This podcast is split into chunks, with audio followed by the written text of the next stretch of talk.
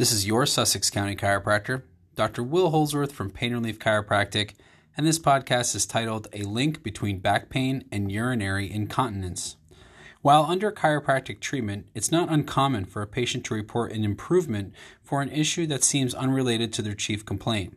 For example, a patient with temporomandibular disorder may experience an improvement in their jaw symptoms following treatment to the neck or upper back or treatment to improve hip function may also benefit the ankles or the knee.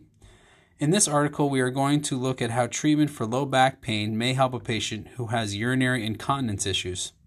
There are many potential causes for urinary incontinence, but one contributing factor is weak pelvic floor muscles. Thus, it makes sense that treatment to address impaired pelvic function may benefit some urinary incontinence patients. A 2018 Cochrane Systemic Review concluded that pelvic floor muscle training is more effective than either a sham treatment, which would be the placebo, or no treatment for some individuals with urinary incontinence. This is where back pain comes into play. It's estimated that back pain will affect more than 80% of us during our lifetime. We often adjust how we will perform our everyday activities to avoid pain, both consciously and unconsciously. These abnormal movements can place added stress on other parts of the body. In the case of the lower back, altered function in the hips and pelvis is common.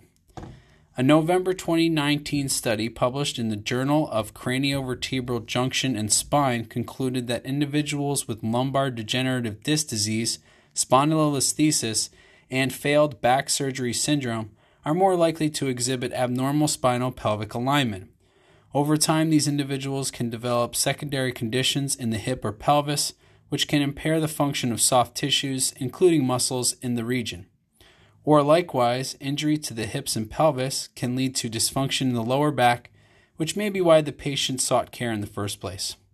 Doctors of chiropractic are trained to review a patient's case history and conduct a thorough examination on the whole patient in order to identify contributing factors for the patient's chief complaint. Hence, the importance of noting all symptoms, even those that seem unrelated or may be embarrassing.